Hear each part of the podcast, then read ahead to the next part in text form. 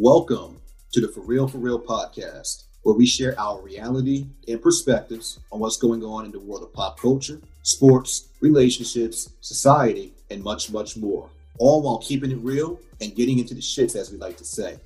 I'm Jeff Brooks, the Renaissance Man. This your boy Big Easy. Para mi mujer hispana, me llamo Samuel. And they call me T Mac, but my mom calls me Trevor. What we got going on today, fellas? Did you miss me? Varnell Hill style, man. We back. That went over some of y'all heads though. I know that, and I don't apologize, but it's a classic episode of Martin, which I hope everyone in the world has consumed at this point. Tommy Davidson and Martin Lawrence made made A1 TV with that show. But yeah, man, we're back, man. The For Real For Real podcast. We're back here. We took a couple weeks off. We're gonna get into why later on. But as always, man, Jeff's in, man, how y'all feeling? Catch me up. Well, that uh reference definitely went over my head because I was more of a fresh Prince of Bel Air type of guy. And we can have this argument whenever you want, but The Fresh Prince of Bel Air was a far superior show and actually had a last season where Martin, for whatever reason, wasn't even in the same room with Tisha Campbell. But I digress. Week's going pretty good. I had a pretty intriguing day. I was on a town hall meeting for the city which I live in, Rahway, New Jersey. And there's a pretty contentious school board race going on.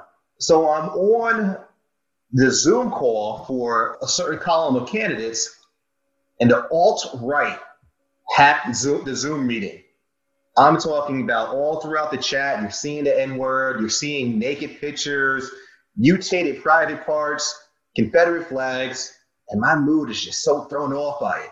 I have a meeting next week. I pray to God it doesn't happen, but I hear it happens. Damn, I was supposed to follow up that. You know, I was, I was gonna try and say something funny, but now Jeff done thrown off my mood. For me, the classic Martin episode is definitely the Thomas Hitman Hearns episode. I mean, coming at the end of the episode with that mask on, all those lumps, like that shit was hilarious. Yeah, for me, you know, the last couple weeks have been cool. Like, you know, I'm out here in these COVID streets. You know, I'm I'm back in an office, which is fucking crazy and weird now. Like, it's cool, you know, rocking a mask and everything, but you know, now you just don't want to be around people. Trying to like deal with that has been fun. You guys, skin. I know we're recording right now and everyone's listening, but my brothers, uh, everyone's looking handsome. Sam, you're looking like you've been hitting the gym. No one has this thing called maskne, and yeah, everyone's just healthy. So I'm glad to see you guys are all doing good. Trevor, you had a pretty life changing event that happened today. You care to share it with us? Yeah, man. If, if y'all can't uh, if y'all can't tell from the vibes we already on, man, the energy is definitely up, and, and that's why we that's part again part of the reason why we're back on these airwaves. But yeah, man, I had a busy couple weeks, man. Was was on the last leg of the grind in the in the journey to becoming a homeowner, and proud to report that uh, me and my wife locked down the deal today, man. Got the keys, so let's insert some claps right here.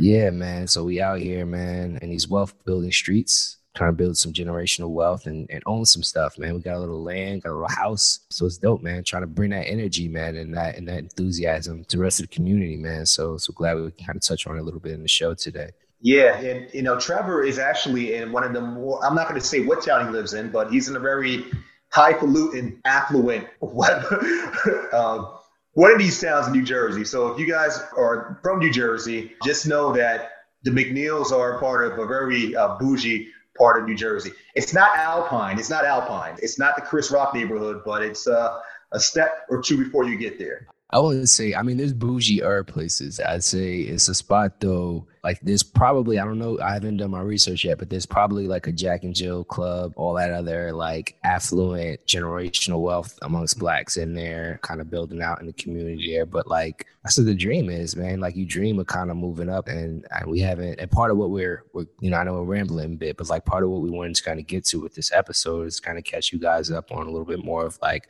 who we are and how we kind of came together was born in at least in the city in New York and you know cut my teeth in Harlem before moving to Jersey so you know you kind of dream of that like suburban dope lifestyle, man, where you kind of have a dope spot and you can, you know, you got a garage and you can have your dog running around and all that other stuff. But like it's a fantasy, so to speak, especially coming from this from the inner city that many people don't really get to realize. And if I was smarter when I was younger, I would have listened to the older folks telling me, hey, buy a house and not just to buy a house, but buy a house before you buy a car. So again, um, that's what we're just trying to pass on. But if you get the chance, man, you get the chance to move anywhere, take advantage of it. If you get a chance to move into a nice neighborhood, even better, man. Because what we all need is just a safe place to lay our head and not worry about, you know, how good or bad the schools might be that our kids are getting uh, rooted and raised in. And hopefully you don't get pulled over by the police all the time. I was about to say something that was going to make me out the town. Hopefully not, is all. Yeah, man. But Trevor, you make an excellent point, man. And it's it's all about you know creating wealth and passing on a better situation for your children. You know, and I go off on a little bit of a tangent, but I was just having a conversation with my brother-in-law about doing things for our children and the next generation that wasn't done for us. As a people, we often same thing goes for pleasure, right? You know, if I were treated one way, I'm going to inflict that same type of treatment on the next person.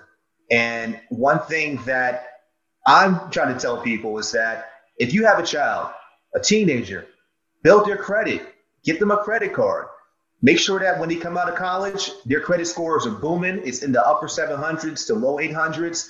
They don't have to learn the hard way. They don't have to be dis- more disciplined in order to get to a good spot. Because let me tell you something a lot of other ethnic groups are already practicing that. They're setting their children up nicely for when they graduate college. And meanwhile, we're inflicting this tough love, get out my house, you're 18 type of mentality. I'm glad to see that a, a lot of people from this generation are starting to see the benefits of what we can do for those coming underneath us. And, you know, the fact that you'll be able to say to your children, I have in a good school system and I'm putting you in position to succeed. I'm proud of you, Trevor. I mean, I know where we came from. When I first met you, bro, you had these uh, Jim Jones type of uh, corn rolls in your head. And now to see you as Black excellence, you know, working for reputable companies, building a brand, and just uh, building a beautiful family, brother. It's good to see, man. And I'm sure we'll kind of just uh, speak a little bit about our journeys and how we know each other but yeah, can't undersell it enough, man. Uh, congratulations to you on purchasing your first home, even if you didn't use me as a real estate agent. That's fire. Damn. Yeah, we, we already got here.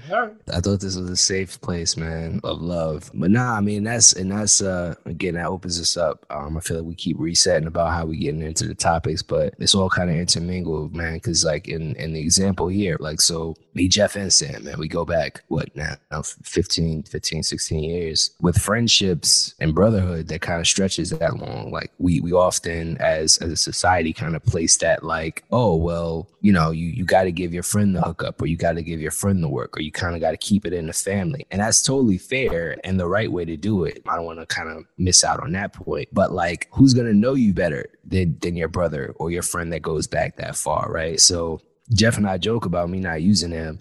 Um, but like I didn't use Jeff because I know what Jeff does. We on this show every week. I know what Jeff has as a day job. I know what Jeff has as a side job. I know what Jeff has as a side side job and hustle and things that he's trying to do. When you need a real estate agent, man, you got to be out like how in this market when the houses is going left and right. If you ain't go see that house the day it, it opened up for open house, and you wait three days, that house has already done a best and final. So you out, you out the mix. Like you got to move fast. So being realistic about you know where my schedule is and kind of the time I have and Jeff's obligations. If I'm like putting that weight on him to say like, yo, I need you to kind of come through for me as an agent, and knowing that he may not have his full self to kind of dedicate to me as a client like we're both going to be in a bad spot where we're going to be at odds over this thing that like ultimately like yes it's great to do business together and break bread but at the end of the day i respect him enough not to like put him in a bad spot where I'm going to be pissed off. And I hope he'd respect me enough to know that at the end of the day, he probably really wouldn't have had the time to kind of dedicate to move the way that I would have needed to in this market. You know, and that's what you can do as real friends. You can kind of have that that mutual understanding of like, hey man, from the outside, y'all might not understand it, but like we do. And that's what's important. And at the end of the day, I hope that more people kind of, you know, just keep it a buck with each other. And the crazy thing about it is that, you know, me and my boy, we're so tight that I already knew the reason behind it when I already knew that he was uh, already looking for homes. Like I didn't even second guess it. I know it wasn't anything personal. And I could certainly appreciate the pressure I don't have to take on, you know, because you want to do a great job for your friends. I mean, you can deal with some disappointments when it comes down to just regular clients, you know, things don't happen. But let's just say there was a house on sale and we were looking to make, put an offer in. And Trevor says, Hey, Jeff, I want to put an offer in for this much. And I say, Hey, you know what? You only got to come 5,000 above ask. And then the house goes for 10,000 above ask. It was good advice for me to tell them to put money above ask. But because I didn't tell them to do it at the exact amount of money and we might have lost out on it, I'm going to be kicking myself in the ass for months, even after we purchase the house. I might just say to myself, oh man, you know, this is a nice house they're in, but they really would have liked the house in this town. So for me not to deal with that and to see my boy come up, it's a win-win for me. And then just on a side note, his mother actually is involved with real estate and we're actually working out a deal right now. So, you know, everything comes full circle.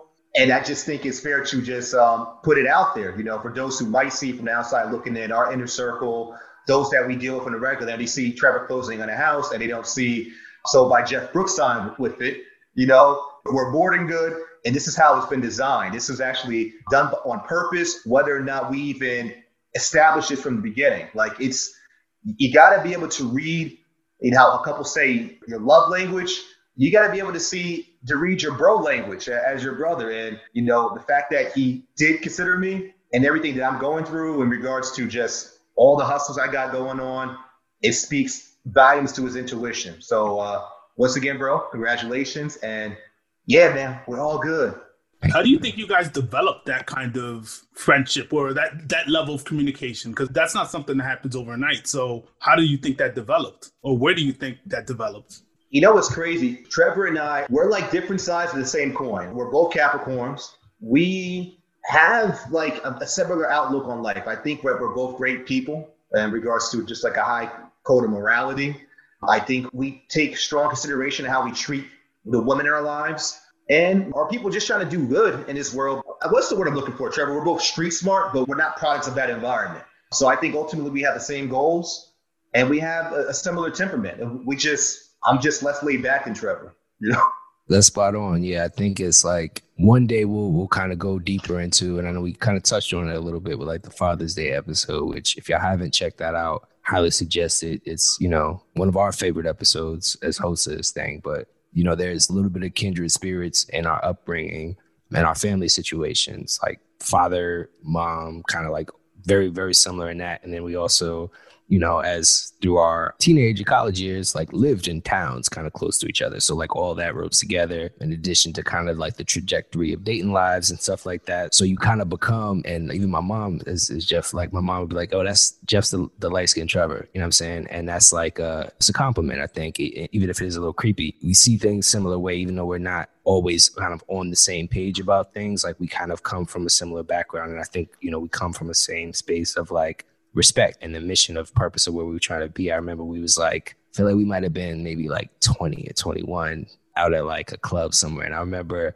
Jeff, you might not remember. I remember one night, I don't know what we were talking about, but I just remember Jeff saying to me, he's like, yo, man, no, me and you, man, one day, man, we're gonna be making 100, we're gonna both be making six figures, man. We ain't gonna be doing none of this. Like, I think Jeff's always had that ambition about him, that mindset of like, yo, I'm gonna be a, like, I don't know if he and I'll keep it a bug with you. I don't know if he knew how he was going to get there, but I think he's always had that that ambition about him, and that's like kind of where we connect. But to, to answer your point and, and stop rambling on about it, Sam, I think it just comes from like I said, you you get to know people over time and, and going through different situations, going through highs and lows, seeing people kind of deal with hardships, seeing people, you know, deal with the the most beautiful things in life as well. Like you kind of know the, the ins and outs of that person and, and confide in them and the things that you may not tell everyone else. So when you get to that level of a connection and, and a relationship and you know, and again to bring it full circle to a brotherhood, you just know, like all the stuff that we just kind of talked through through the show, like Jeff saying, like, yeah, I kind of knew why he didn't do it. Like I didn't tell him.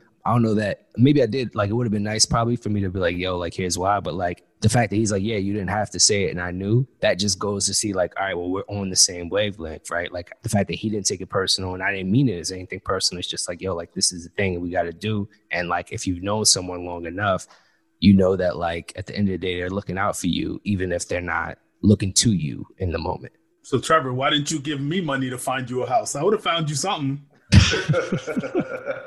we'll, give, we'll give you some money next money to find a computer, man. Damn. Fine. Yo, a little bit of money. I got a story. Like, I didn't even really know to a certain degree, like what a Dominican was until I, until I got more familiar with Sam. I probably said this a few times, but like Sam used to have this AIM screening.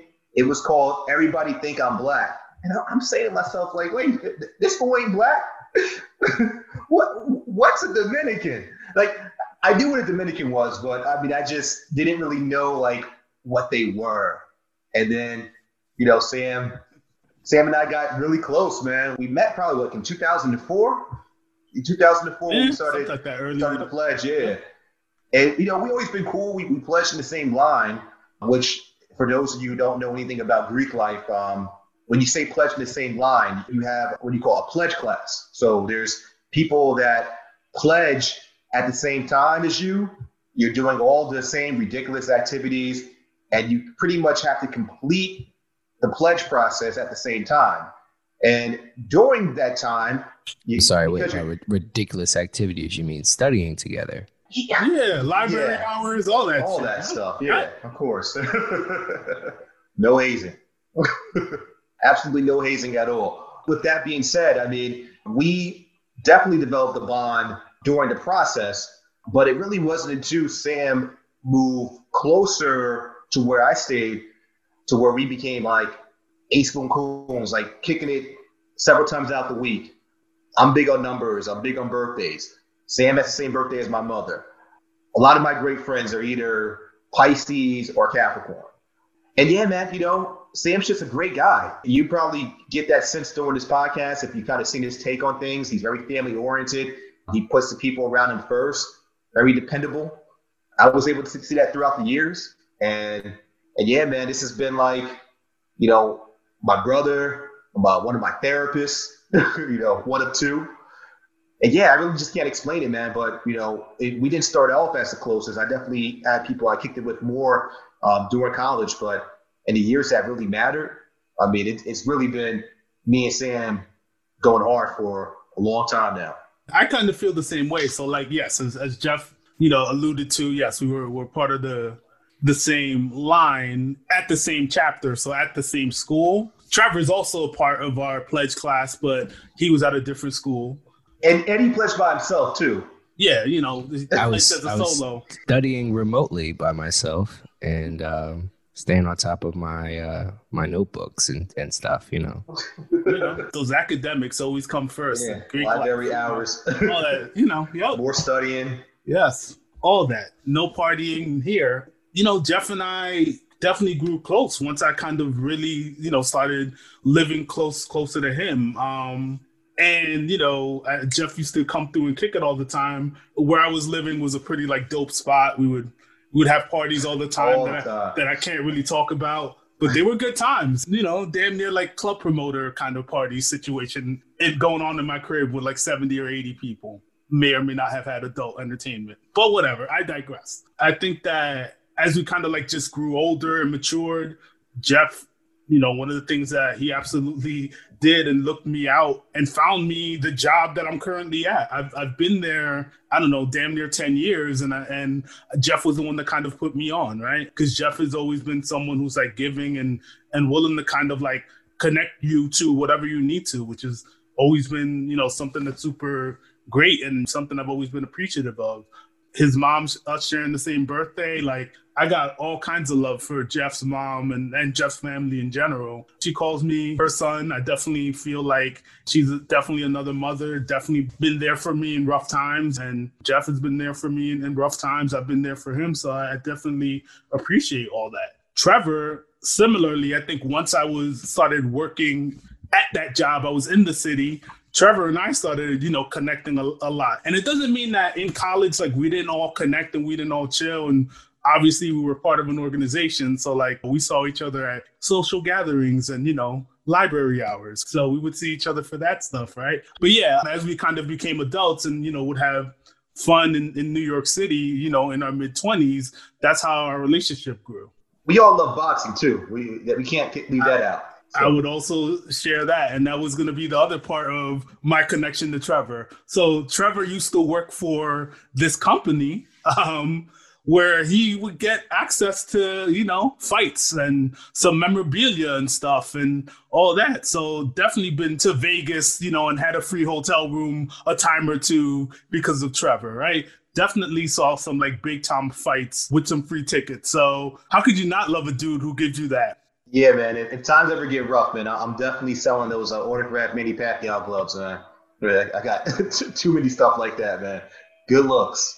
Man, I, I, forgot about those times, man. It wasn't even that long ago, man. But yeah, that's um, it's kind of dope to kind of reflect on on those memories and to kind of catch y'all up, man. So if you've been listening to this episode, that's kind of like we realized, man, when we jumped off with this show, and I know we touched on it in an earlier episode, how we didn't really set out with the intention of being the voice of the black perspective with all of these crazy things going on in the world. And honestly, man, we just had to take a break, man. The last couple weeks, it was just like we don't want to keep talking about this heavy stuff, man. We don't want to keep talking about black people being murdered and police being, you know, going unchecked and just bad news and drama and death and, and Trump and just like everything that makes you feel like America's only getting worse and the year's only getting worse. And, and that's why we kind of needed to take a little break. And we came back with this one, just like realizing that, hey, man, like we, we jumped into this show and we never really talked about us and how we kind of came together and why we came together to do this show. So that was our way in to kind of say, like, all right, well, let's have some fun being us, man, and talk about the stuff that we want to talk about and reminiscing. So hopefully you guys like rocking with us through this, man. But another angle in all of this was just like,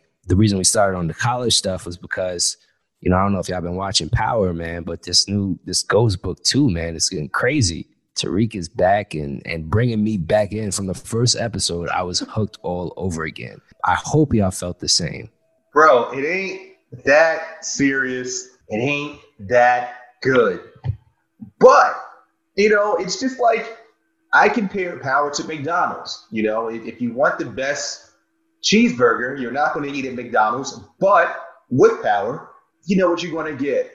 You're going to get a lot of action. You're going to get a lot of suggestive scenes. You're going to get a lot of fuckery.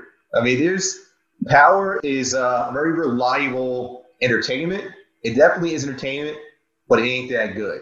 I definitely got a couple takeaways. Um, I want to ask our resident Dominican, Sam, what he thinks about power. I would totally tell you what I think about Power, except I just don't watch it. My thoughts on Power is, you know, what what I initially thought. I watched the first series, right, and I saw maybe all of season one and about half of season two. I just none of the characters were believable to me, right? They really weren't. And I could see like the entertainment value behind things, right? Like people like I could see why people could like something like Power, but like it just didn't make sense to me. Like uh, having a white gangster being like your number two. Like, yeah, it just it just didn't make sense to me. It's 50 Cent and Eminem. That's Tommy and Ghost. But it's to me, Ghost is more like an Idris Elba. Like, who bodies people with silencers and Lululemon athletic gear on? You know, it's I just I don't really get how someone like Ghost does come up, but needless to say, I mean, you know, he's your girl's man crush Monday. You know, he's a pretty good actor too, Omari Hardwick. I definitely think he did a great job with that role. I would love to see him come back. I, I think it's unfortunate, spoiler alert, that he is not in Ghost uh, Power Book 2 because he was killed off in the first Power. Uh, even, if, even if he came off like as a Professor X, you know, in a wheelchair or something, like I'd, I'd rather see that than to see this led by Tariq, who like stop trying to make me like Tariq. Like it's not happening. Like I'm never going to root for him. Have you guys ever watched Oz before? Yep. Okay. I would like the Tariq character to take on more of a role of like a Ryan O'Reilly.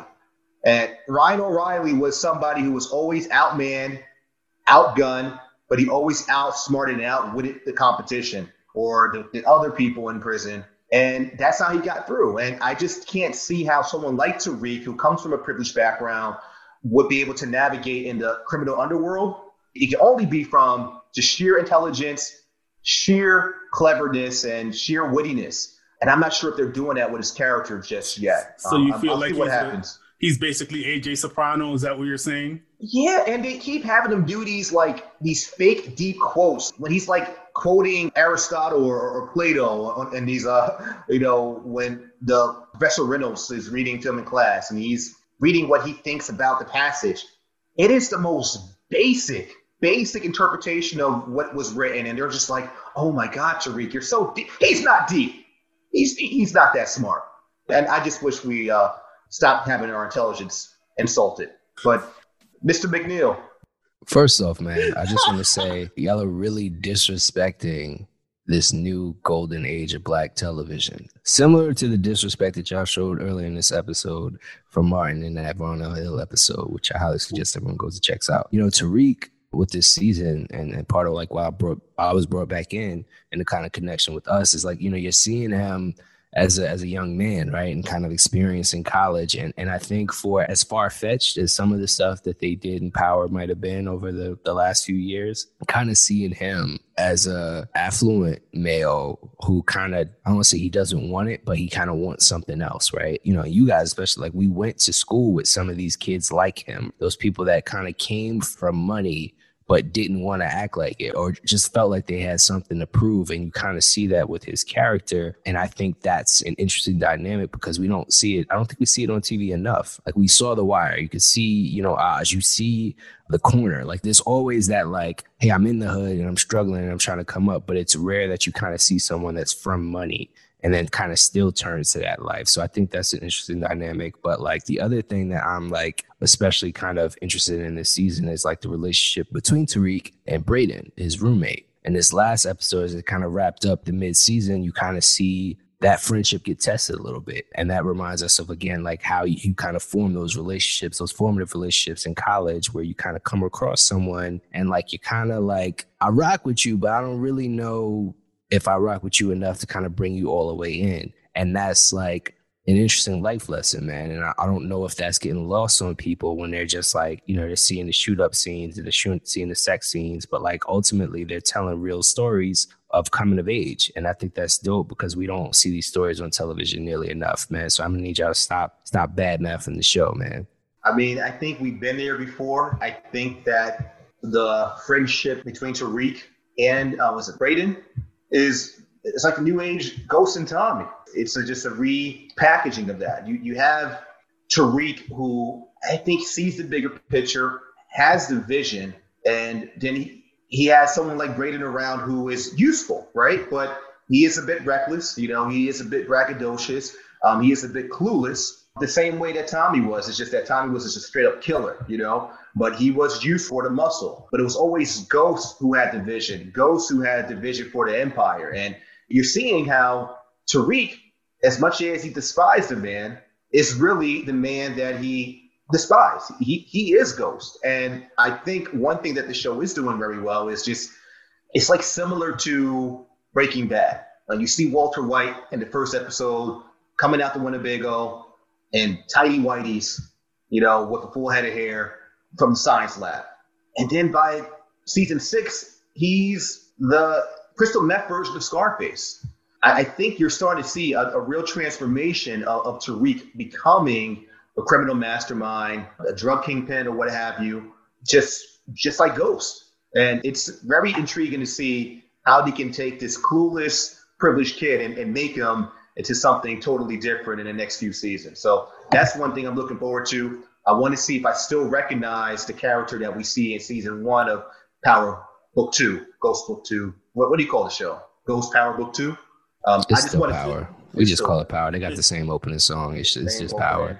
Yeah. It sounds like the you know an origin story to The Wire. Tell me what the difference between that and like what Avon Barksdale was and and Idris er-, Elba's character was. Like it totally sounds like that. Trying to create this, we're getting to a point where yes, you're creating a backstory, but we know that Idris was kind of like the visionary and Avon was the dude that wanted to be out in the streets and like oh so so you watched the show already so there's nothing to uh, watch now. You, so you so i'm just i'm just saying like you know it sounds like something we've seen already and, and it happened you know 15 years ago. The difference is so in the wire they was like literally in the streets you know what i mean? And and with uh, with power kind of a little bit removed. I mean, so much more so with uh, with the Ghost Book Two thing because Tariq's he's on the college campus and like yeah, they're moving weight, but they're not moving it to to the same types of fiends scenes that you would see in the Baltimore projects or wherever. So I mean, I think that's you know a different wrinkle. I mean, it's, it's, surely not an original story. I think it is a little bit of a different kind of approach to it because, like I said, you don't really like there's the show that needs to come back. I don't know what they're doing. Snowfall, and then that list runs short yep. after that, right?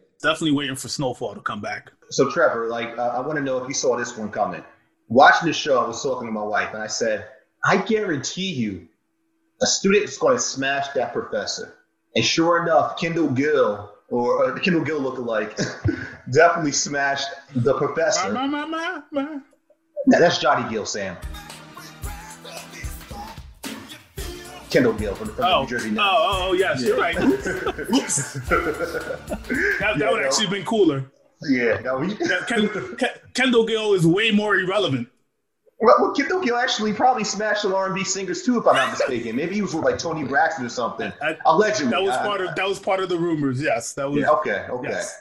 I'm aging myself right now, but yeah, I knew for sure that she was going to get smashed by a student.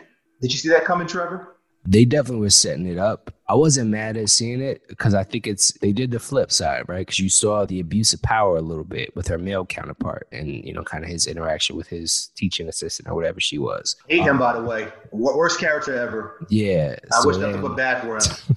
So then for her to kind of have her moment, like they play it off and she was like a little bit more vulnerable, but you can kind of tell that they're setting her up as a little bit of a sex addict. I'm here for the drama, man. Like I, I think that it's something that like is obviously executed with the double standard in society, right? Where one side is looked at like as a little bit of a predator, where everything is like, you know, in this case, you see the student sleeping, the male student sleeping with the female teacher, like, oh, go, go him, right? He's like, he's kind of come up and he bagged one. Like I said before, man, I, I kind of appreciate them just turning everything a little bit on its head, even if it isn't like truly groundbreaking TV, surely not anywhere. You know, one thing we didn't talk about was just all of the new characters in the show, right? So you got a lot of returning characters like Saxe, like Naturi from 3LW. But now you got Mary J. Blige, my birthday twin, and we got M-E-T-H-O-D man, you know, playing a lawyer, uh, which I- am not quite sure about, you know, the casting. I don't think I like him in that particular role. And I honestly, I know that Mary J. Blige has done a pretty good job in some of her other acting roles, and I think she may have been nominated for an Emmy. But as Monet, it appears as if she's actually reading the lines off of someone else's jacket. Like, I don't like the cadence.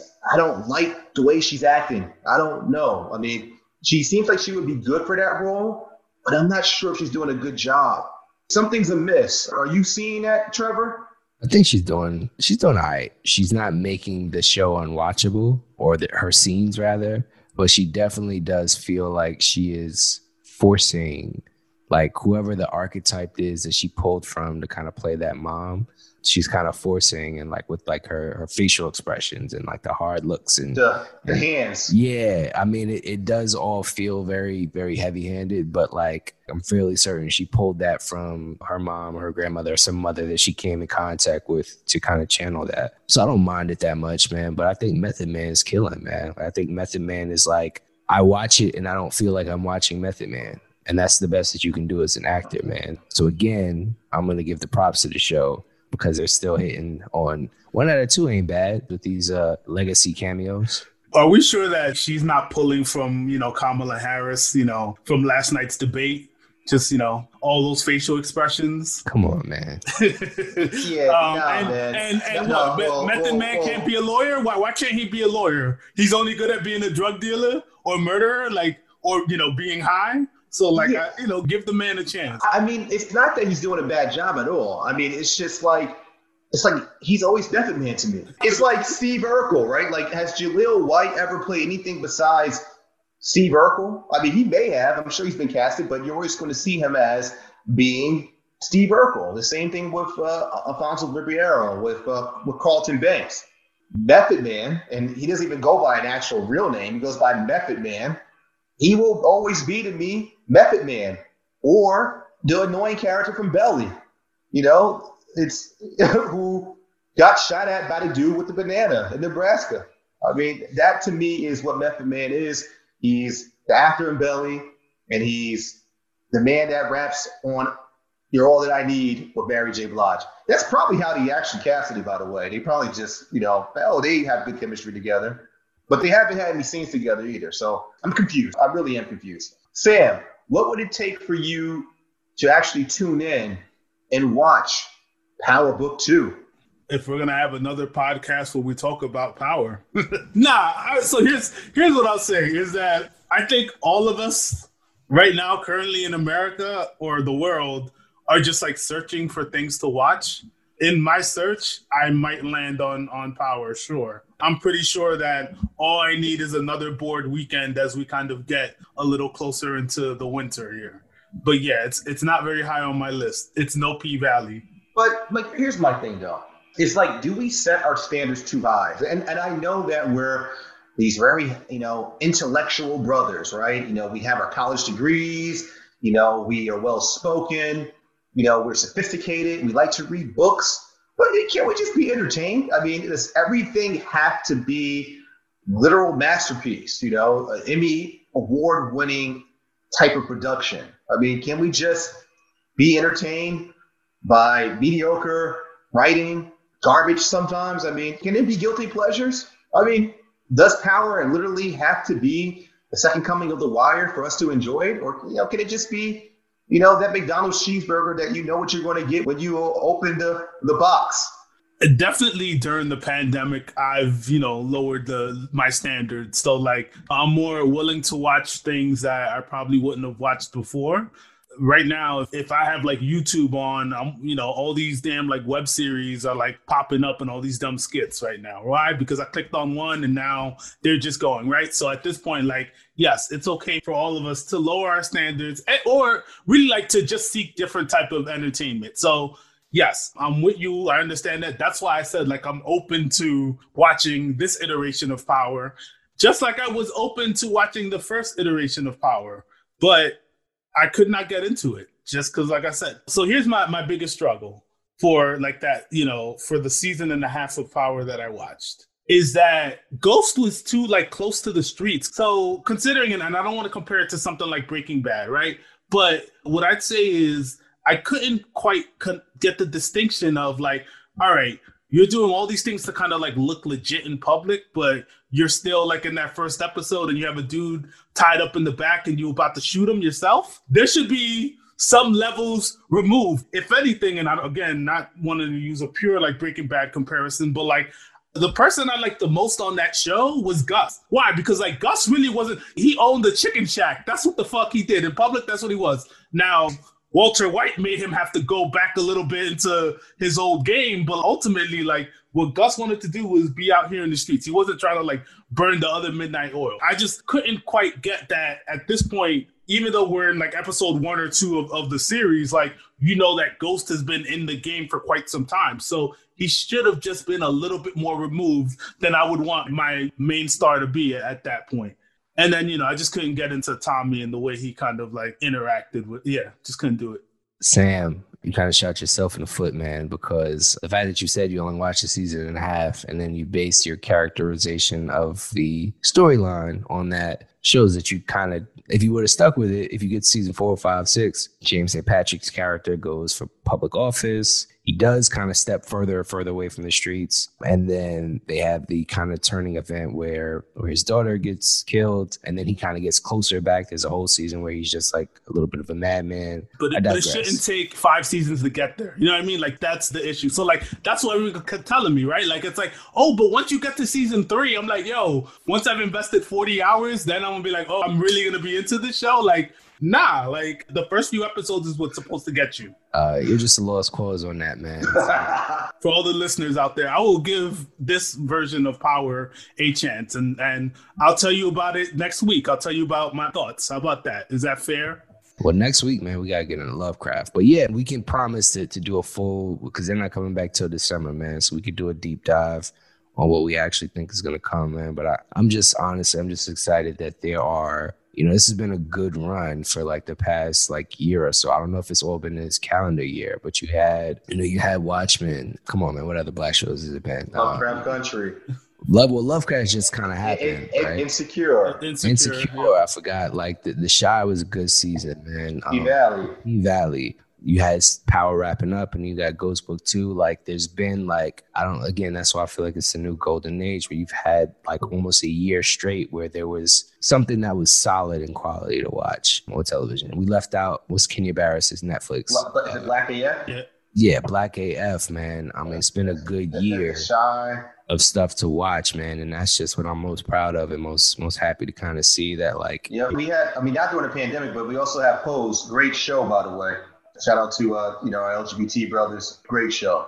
that's what makes it a dope time, man. So bringing it again back to like that supportive brotherhood and like a, a theme that was there in Black AF, right? With the episode with Kenya Barris is talking about, hey, you just got to support this because it's black, right? And that question. How do you guys feel about that? Because we, you know, Jeff, you and I touched on a little bit about like kind of like, do you kind of go with your friend? Do you support your friend? Or do you kind of let your opinion and your your objectives and your needs be met by what serves you best? And if you don't feel like this is going to serve you best by watching this show in sam's case clearly for power do you ride with that? Or do you say hey i need to just take one for the team support the culture and make sure that we can kind of continue to see these stories told? You know, I try to give shows from our community a little bit more leeway than than your typical show. You know, because you want to support not just the show itself, but the actors and the production and, and the writers that are a part of the show. And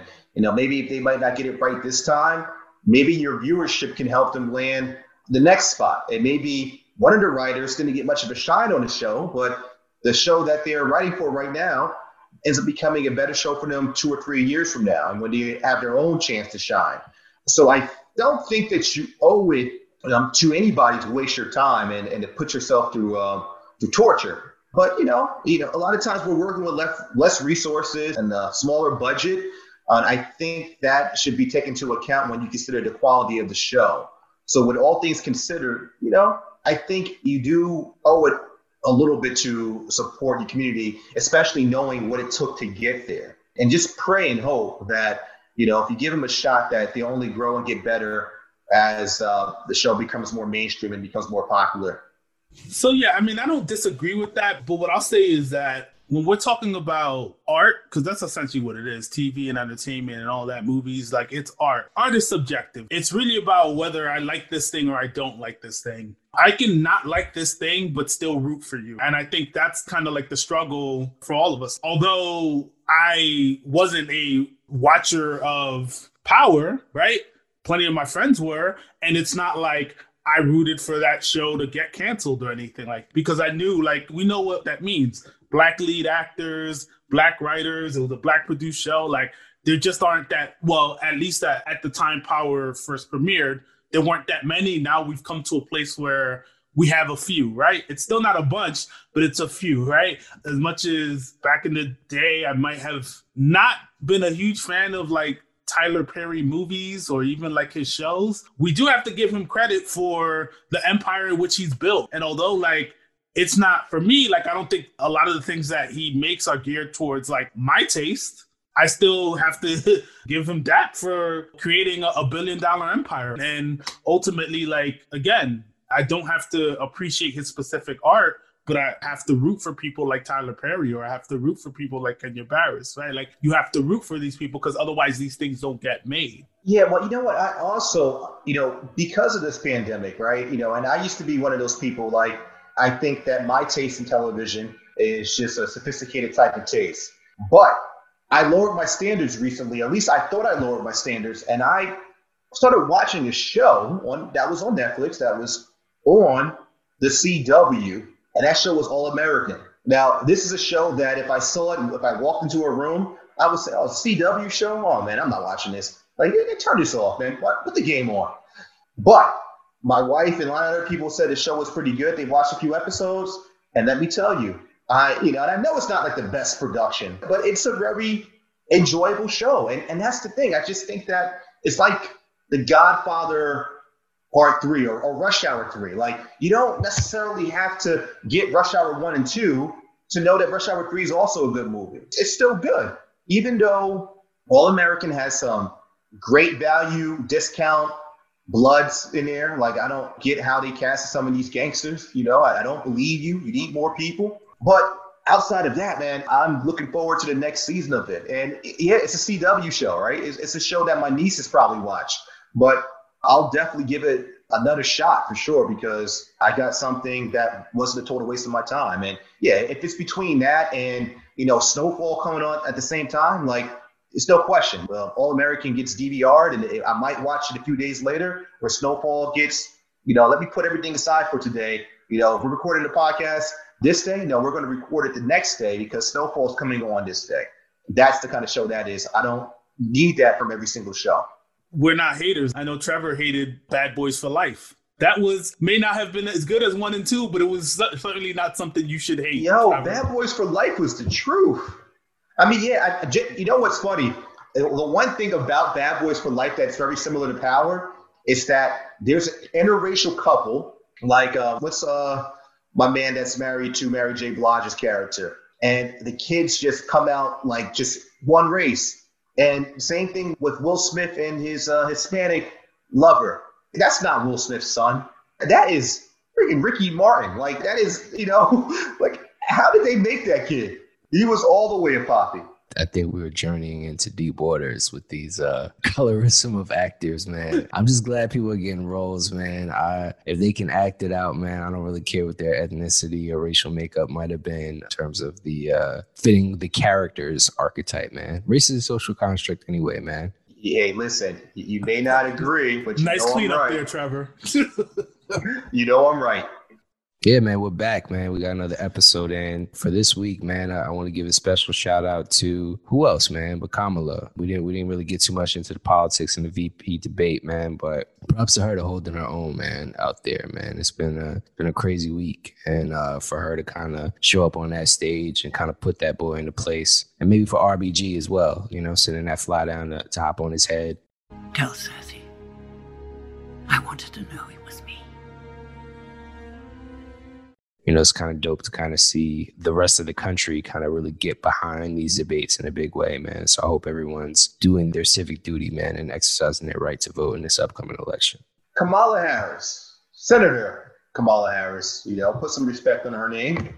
Um, not only did she hold her own, but I think she wiped the floor with, with Vice President Mike Pence as well. And I think it's, uh, it's just an observation and, and an indictment on our society that women but black women especially have to uh, walk a tightrope. You know how they assert themselves publicly. Um, she had to be more than polite. She was consistently and constantly interrupted, and she had to keep her cool. When she didn't really have to keep her cool, but you know because of the way society views women, especially black women, she did that. She took one on the chin, and she also delivered, and she indicted this uh, administration and she made a good case for Joe Biden, you know, seeming like we would have some sense of stability and some uh, competent leadership if they were to be elected.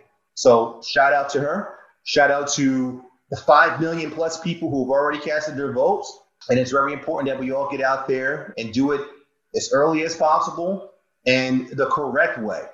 And if you do not necessarily care about the political candidates, just think about the courts. And for those who live in the state of New Jersey, marijuana legalization is on the ballot. So there's no excuse not to vote. I'm not telling you who to vote for. Vote Joe. But, you know, get out there and vote. Exercise your right. There's more than just who's in the White House online right now.